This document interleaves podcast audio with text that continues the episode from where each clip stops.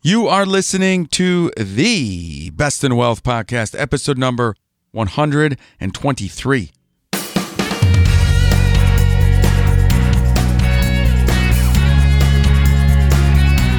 This is the Best in Wealth podcast, a show for successful family stewards who want real answers about wealth and investing so we can feel secure about our family's future. At the Best in Wealth podcast, we think differently about wealth and investing, and you should too.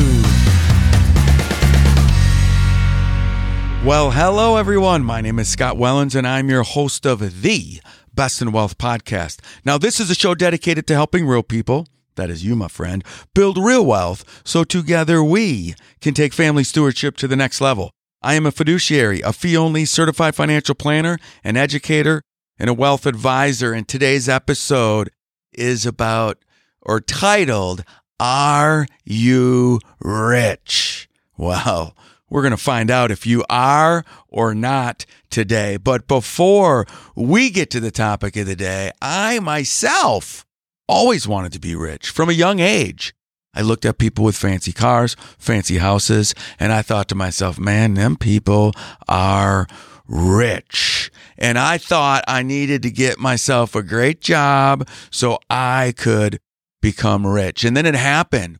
If you remember last episode 122, Go to bestinwealth.com, check it out. I talked about work ethic versus life ethic, and I believe I spoke about the time that I went to Alaska. Anyway, I've talked about that a few times. Well, in 1991, me and three buddies traveled to Alaska in a little Chevette with a car top carrier to make the big bucks, to get rich, rich at least for the summer. We're going up for a summer job, and we were reading the articles on the back of the University of Wisconsin Oshkosh paper that said we could make five to seven thousand dollars a month working in Alaska during the summer. Now we're going to go there for three and a half months. So guess what? I'm going to make twenty-five thousand dollars in the summer. And to put that into perspective, twenty-five thousand dollars back in 1991 is like sixty-five thousand dollars in today's dollars. I was going to be rich and I made a big long list on the long drive to Alaska. Guess what was on that list? I was going to get the a new, the most expensive mountain bike that money could buy. I was going to buy multiple new leather jackets and at least 100 new CDs. And the list goes on. What happened? Well, let's just say I didn't quite make that $25,000. In fact, we were only going to work when the salmon were running. So instead of working three and a half months, we worked about a month and a half and we worked 25, 30 hour shifts at a time. But every night I get back to my tent. Yes, we were living in tents and I started crossing things off the list from the bottom all the way towards the top. I didn't get rich that summer of 1991. Let's get to the topic of the day. All right, here we go. Are you rich? Because enough about me. We just found out that I'm not. Are you rich? Let's find out because I read a very interesting article this week by a guy named Ben Carlson, and the article was called The Three Levels of Wealth. And it was very, very interesting. And I'm going to talk about these three levels, but really, I want to look at three different ways that you can measure yourself to see whether you're rich or not. And I want to know which one resonates with you. So we're going to talk about the income, like if you make a bunch of money, you may be rich. The second is expanding our idea of what being rich is anyway.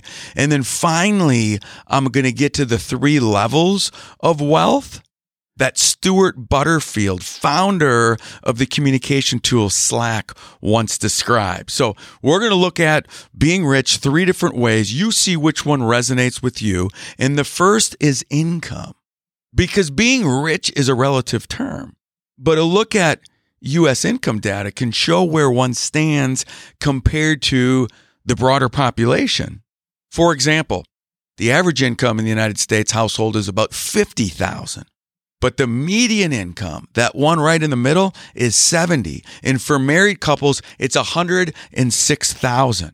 So if your median income or if your income, your household income is 106,000, you're right there in the middle in the United States. You want to jump up to the 90th percentile? Do you want to be in the top 10 richest if you're going to compare it to income? Then you need to make about 212,000. That's the household. So if your household income is 212,000, you're in the top 10% of all US households. So think about that for a second. If you're making 212 grand, you and your significant other, you and your spouse, and you're in the top 10, do you consider yourself rich? Maybe you do. That's why I want to know what resonates with you.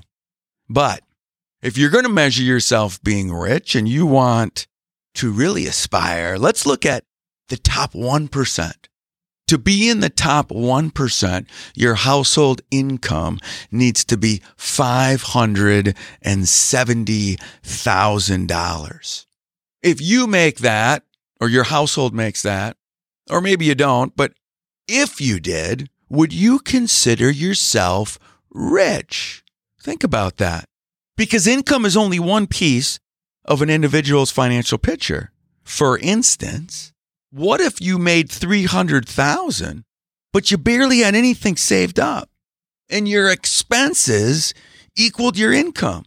Well, you might not be near as rich as someone who makes $100,000, but they already have a million dollars in their retirement accounts. If I looked at those two people with just the one piece of information, 300,000 versus 100,000, you might think the one making 300,000 is rich, but instead, once we dig a little deeper, maybe it's the one making 100,000 with a million dollars in their nest egg. That's the rich one. What do you call rich? Is it income? Well, as a family steward, I think we need to take that definition of rich and really dig deep. When I look up on Google the definition of rich, it says having abundant possessions and especially material wealth. Well, that's a lot of people's definition. But then there's another one too having high value or quality. I think that's very interesting because is being rich all about the money, the income, or the nest egg? Uh, I don't think so. I don't think so at all. If you had a whole bunch of money, but you're sick and you had level four cancer, or maybe not even something that bad, but your health prevented you from leading a good, productive life, are you rich? You might have a bunch of money in the bank, but you can't do anything. I would not call that rich. If you have a whole bunch of money, but you don't have good relationships, maybe you have severed relationships with loved ones, like maybe your parents or your siblings or your kids. So you got a whole bunch of money, but you're miserable. Are you rich? Probably not. I think that we need to think at a higher level when it comes to being rich. And it's all about the cornerstones that I talk about in this podcast over and over again. If there's abundance in all of your most important cornerstones and might, one might be financial security, that's great. But you have to have full abundance in your career, in your family, in your friends, in your spirituality, in your health, both your mental health and your physical health. Because if, if you're only making a hundred thousand or even less, and you wish you were making more, but your buckets are filled with abundance in these other areas of your life, I would argue that you are way richer than someone who just won the lottery but doesn't have good health or good relationships and their bucket just isn't full. That's two different ways at looking at being rich. One from an income perspective and one from a higher level. There is a third though that I found very, very interesting. That you, this one may not resonate with you, but I have to talk about it because Ben Carlson talked about it in his article. Because while being rich or having a lot of income or wealth or 401k balance can be calculated as a number or by high value or quality, like filling up abundance in the cornerstones of your life. There's also a third way to measure being rich, and it is a qualitative dimension. Stewart Butterfield, founder of the office communication tool Slack, you might use Slack in your business. This man turned into a billionaire very, very quickly. And he says there's three levels of wealth. You need to reach these three levels. An individual reaches level one of wealth when they no longer stress out about debt. Ah, pretty cool. Maybe you reach level one after your student loans are paid off or bad credit card is paid off. Now you're at level one. You're not stressing about your debt. If you can't sleep at night because you're stressing about your debt, oh, you didn't quite hit level one yet. But once you reach level one, you reach for level two. And level two is achieved when a person does not care what items cost at a restaurant any longer. The amount they spend on a meal is not impacted by their finances. You don't need to look at the prices when you go out to eat. You order whatever you want and it's no skin off your back. It's not going to affect your retirement. It's not going to affect your monthly budget. Nothing. Because meals are little compared to the richness that you have. That he calls level two. Keep in mind, this is someone who may have been like you or I, started a company and turned into a billionaire. So his playing field may look a little different than ours, but he says that's when you've reached level two. Finally, level three is reached when an individual does not care what a vacation costs. They will no longer be concerned with how much money they're paying for a hotel or a flight. Get me on first class. Get me on the easiest flight that's going to get me there direct at a good time. I don't want to fly out at 5:45 a.m. I don't care if that flight costs 300 and I can spend 3000 if I fly out at 10 a.m. and go first class one way direct. And I want to be in a really nice hotel. Those kinds of hotels that you get into and you got your own robe and you got your own slippers and people are waiting on you hand and foot. That's the hotel I want to be in because guess what? I don't have a care in the world. It does not matter how much it costs because it does not impact. I'm not concerned with it. It's not going to make me poor. I'm going to continue to be rich, living and traveling exactly the way I want to. And Stewart Butterfield, founder of Slack, and Ben Carlson, who wrote the article, says while these three levels are subjective, Advisors, such as myself, a financial advisor, might recognize clients that are in each stage and perhaps clients who might be in one level given the state of their finances, but spend like they're in a different level.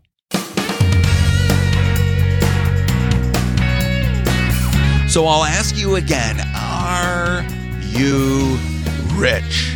And which measuring tool are you going to use? Because ultimately, the key point is that while there is no single definition of what it means to be wealthy or rich, the three levels that I spoke about last show us how building wealth can provide peace of mind in different ways. Whether it's in having flexibility that comes with being debt free, not worrying about ordering dessert at the end of your meal, or going on your dream vacation without worrying after the bill comes and it's over. And I think that's very important, especially when it comes to my clients that are just about to become retired. They're going from working, saving, building up their nest egg, building up that number to eventually retiring and living off that number. And let me tell you, that is not as easy said than done for many clients, it's a very difficult thing to move through. But maybe as an advisor, I would be best off finding three levels that might be different because a good advisor understands their clients and figure out what those three levels might be for them so that they can live stress free in retirement.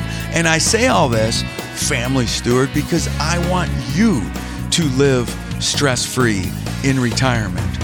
So, whether you are going to measure rich by your income, by the deeper meaning and filling up your cornerstones, or the three levels that the founder of Slack came up with, let's figure out what they are and then let's figure out how we can work within them and be stress free. Because whether you're in retirement right now and hopefully you're in it with very little stress, or someday you will be in it, you need to find a way to let go of all of the money that you've saved up because that's why you save the money to begin with. That's all I have today, my friends, and I will see y'all very soon. I'll see you on the flip side. Bye bye, everyone.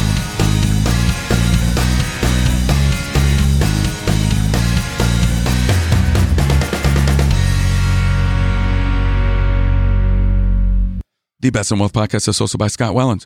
Scott Wellens is the principal at Fortress Planning Group. Fortress Planning Group is a registered investment advisory firm regulated by the Securities Act of Wisconsin in accordance with compliance with securities laws and regulations.